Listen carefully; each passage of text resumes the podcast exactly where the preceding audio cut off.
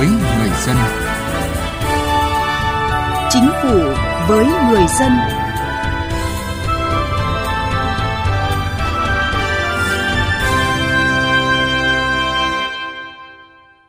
Thưa quý vị và các bạn, theo quy định tại điểm C khoản 3 điều 6 Luật An toàn vệ sinh lao động, người lao động làm việc không theo hợp đồng lao động có quyền tham gia và hưởng bảo hiểm tai nạn lao động theo hình thức tự nguyện do chính phủ quy định.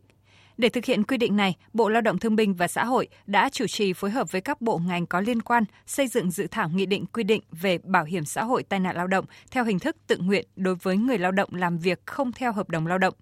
Tuy nhiên đến nay dự thảo nghị định vẫn chưa được hoàn tất, vẫn còn những vấn đề đang đặt ra chưa có câu trả lời, điển hình như về hỗ trợ tiền đóng bảo hiểm tai nạn lao động theo hình thức tự nguyện của ngân sách nhà nước,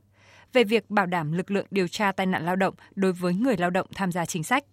Trong chương trình Chính phủ với người dân hôm nay, với sự tham gia của ông Nguyễn Hoàng Hà, cán bộ chương trình văn phòng ILO tại Hà Nội, chúng tôi sẽ bàn về nội dung này.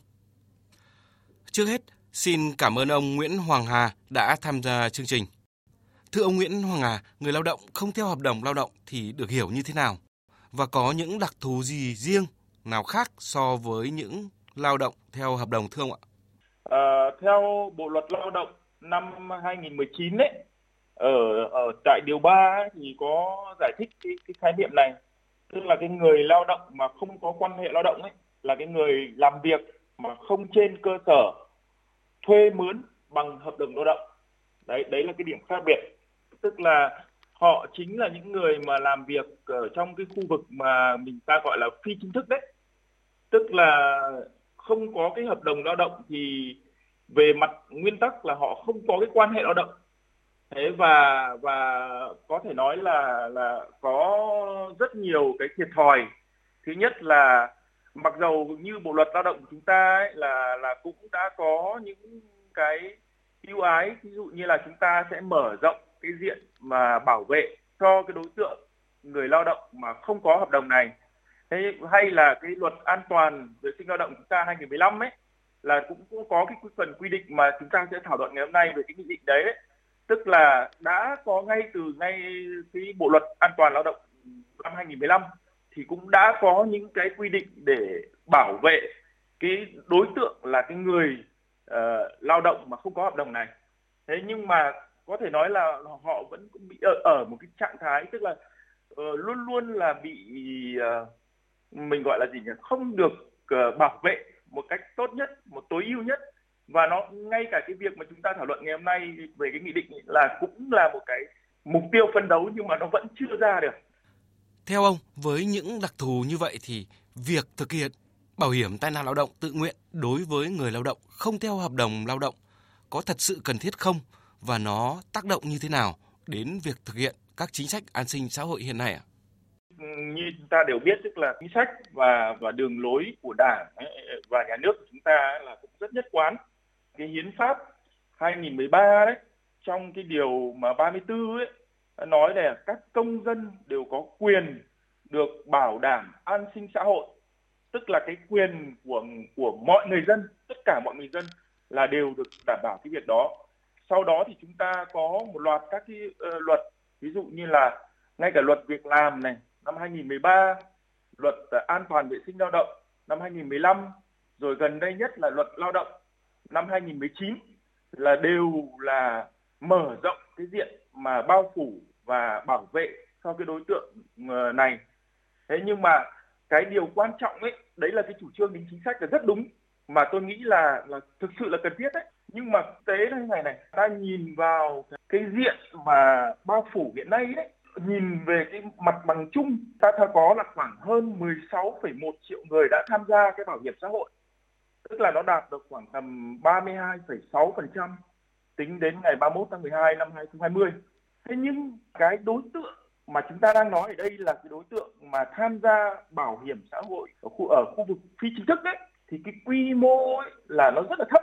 Chúng ta đang nói ở đây tức là cái lực lượng lao động mà đặc biệt là khu vực nông thôn, khu vực miền núi, đồng bằng dân tộc thiểu số.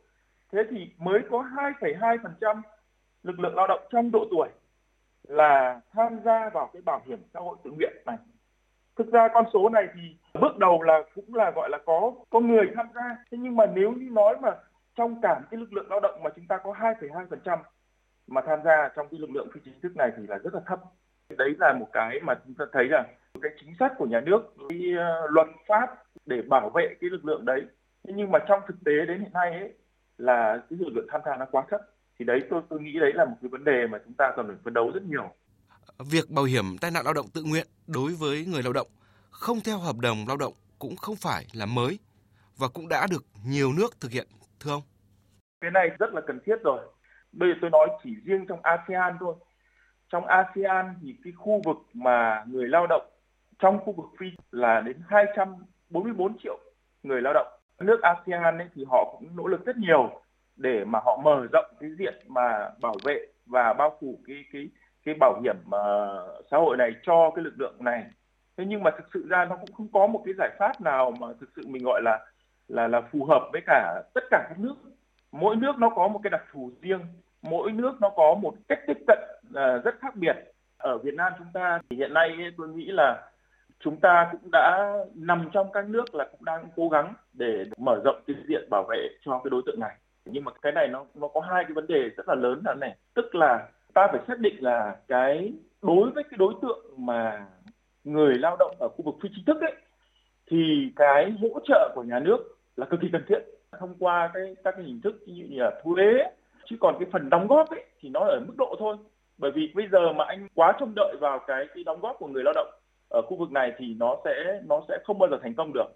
Mà cái này sẽ phải nằm trong cái diện mà gần như là hỗ trợ nhiều của nhà nước. Theo ông thì hiện nay người lao động không theo hợp đồng lao động có thật sự mong muốn được tham gia bảo hiểm xã hội tự nguyện về tai nạn lao động không ạ? cái này là rất cần thiết chứ cái tiếp cận gần đây về vấn đề ờ, bảo hiểm xã hội bảo trợ trợ giúp xã hội của ta đấy là dần dần đã chuyển sang cái cách tiếp cận mà dựa trên quyền con người anh trong đó đấy, lấy người lao động làm trung tâm thì cái việc này nó sẽ tạo cơ hội rất nhiều cho các cái đối tượng yếu thế là người trong khu vực phi chính thức. Nhưng mà chúng ta cũng phải nhớ thêm nữa là nếu như tiếp cận dựa trên quyền của người lao động mà khu vực phi chính thức ấy thì chúng ta sẽ đang nói ở đây là năm cái nguyên tắc. Thứ nhất là nguyên tắc bao trùm, tức là chúng ta phải phủ được càng nhiều càng tốt. Hiện nay mới có 2,2% trong lực lượng lao động, độ tuổi lao động ấy, là quá thấp thì chúng ta phải phấn đấu ít nhất là một nửa trong cái độ tuổi đấy. Thế thì nguyên tắc đầu tiên là cái nguyên tắc phổ biến và bao trùm. Nguyên tắc thứ hai ấy, là nguyên tắc đảm bảo cái tính công bằng cho tất cả những mọi người lao động. Đấy, tức là ở đây chúng ta đang nói về ví dụ như là lao động ở khu vực thôn, dân tộc thiểu số, những những người mà yếu thế thì trong cái quan hệ đã yếu thế rồi thì thì mình phải làm rõ là họ phải họ phải được hưởng các cái quyền đấy và nhà nước vai trò chủ đạo nguyên tắc thứ ba là nguyên tắc minh bạch và công khai tức là những cái chính sách đó mình phải làm sao có những chiến dịch truyền thông rất là mạnh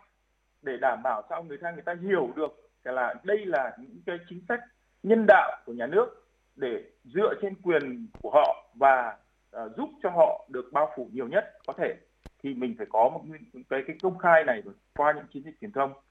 Cái nguyên tắc thứ tư ấy, cũng rất là là quan trọng mà cái này tôi nghĩ là cái các cơ quan chức năng là thường quan tâm rất nhiều tức là đảm bảo được cái tài chính bền vững dựa trên các cái hỗ trợ của nhà nước thông qua vấn đề thuế thông qua các cái nguồn thu của trong nước để mình mình giúp cho cái tài chính nó ổn định. Và nguyên tắc thứ năm tức là cái này là vai trò của nhà nước trong cái đảm bảo về an sinh xã hội này. Tức là cái điều 34 của hiến pháp 2013 cũng đã rất rõ. Rồi ba cái bộ luật mà tôi nói bên trên nó thể hiện cái vai trò nhà nước chúng ta và cái, cái, cái đường lối là rất là rất là rõ ràng. Theo dự thảo nghị định đang được Bộ Lao động Thương binh và Xã hội xây dựng soạn thảo thì có đề ra hai phương án về mức hỗ trợ của nhà nước đối với các đối tượng tham gia bảo hiểm tai nạn lao động tự nguyện. Phương án 1 là hỗ trợ 30% mức đóng đối với hộ nghèo, 25% mức đóng đối với hộ cận nghèo, 10% mức đóng đối với đối tượng khác. Dự kiến thì kinh phí hỗ trợ khoảng 37 đến 250 tỷ đồng một năm. Và phương án 2 là tham cứu mức hỗ trợ đóng bảo hiểm y tế hiện hành, đề xuất nhà nước hỗ trợ là 80% mức đóng đối với hộ nghèo, 70% mức đóng đối với hộ cận nghèo, 30% mức đóng đối với đối tượng khác. Dự kiến kinh phí hỗ trợ là khoảng 100 đến 700 tỷ đồng một năm. Theo quan điểm của ông thì ông thấy phương án nào là hợp lý và có tính khả thi ạ? Khi mà như tôi nói về cái quan điểm ờ, ở bên trên đấy đối với cái đối tượng mà rất đặc thù hỗ trợ cho cái người ờ, mà bị bảo hiểm tai, tai nạn lao động tự nguyện mà đặc biệt là khu, khu vực phi chính thức này ấy, cái vai trò của nhà nước là hỗ trợ và nguồn hỗ trợ sẽ là chính.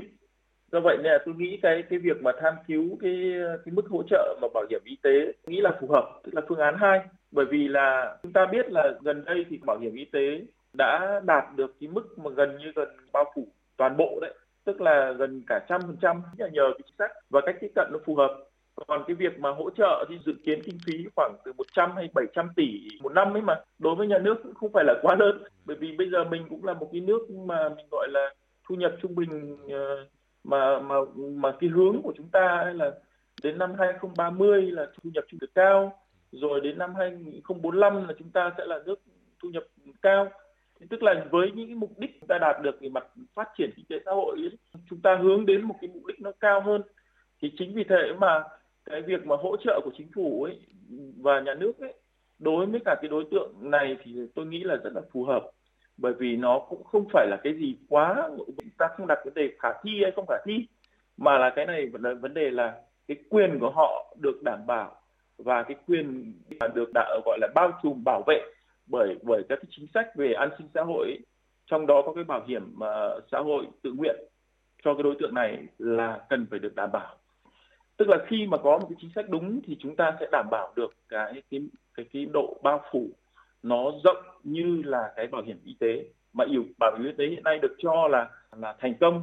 là chính bởi vì sao có một cái sự quyết tâm và cái sự uh, chung sức của cả xã hội cùng với cả nhà nước để làm được việc đó thì thì tôi nghĩ là nó sẽ đảm bảo và tôi tự, tự tin là việc đấy nó đảm bảo được.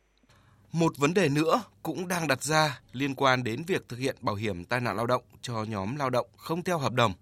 Đó là việc khi tai nạn lao động xảy ra, việc xác định, điều tra có đúng đối tượng được hưởng bảo hiểm hay không cần được tiến hành như thế nào.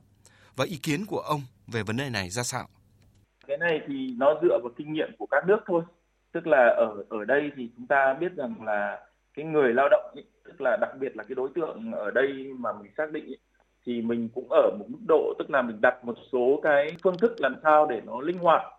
Để xác định đó nó linh hoạt và đảm bảo được cái đấy chứ không phải là bây giờ với cái người dân mình mà bây giờ người ta bị tai nạn xong là người ta lại gọi là khai báo thế này thì khi nó sai đâu. Bởi vì cái cái này là cái hoạt động nó là vừa vừa là hoạt động nhân đạo như lại vừa là hoạt động mà dựa trên cái, cái quyền con người thì chúng ta cần đảm bảo cả cái nguyên tắc là đảm bảo cái cái quyền của cái người lao động đấy họ phải được đảm bảo nên có cái cách tiếp cận làm sao nó linh hoạt và nó đảm bảo được cái quyền con người. À, vâng, xin trân trọng cảm ơn ông ạ.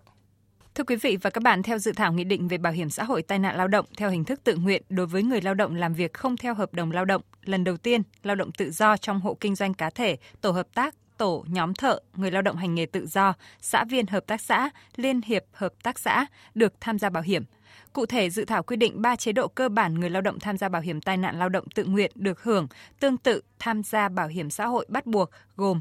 giám định mức suy giảm khả năng lao động, chế độ trợ cấp một lần hàng tháng phục vụ, hỗ trợ phương tiện trợ giúp sinh hoạt, dụng cụ chỉnh hình, Việc ban hành nghị định này là rất cần thiết nhằm nỗ lực đưa chính sách bảo hiểm xã hội đến khu vực phi chính thức, góp phần bảo đảm cuộc sống, bảo vệ quyền lợi là lưới đỡ an sinh cho người lao động. Tới đây chúng tôi xin kết thúc chương trình Chính phủ với người dân hôm nay. Một lần nữa xin cảm ơn ông Nguyễn Hoàng Hà, cán bộ chương trình văn phòng ILO tại Hà Nội đã tham gia chương trình. Cảm ơn quý vị và các bạn đã chú ý lắng nghe.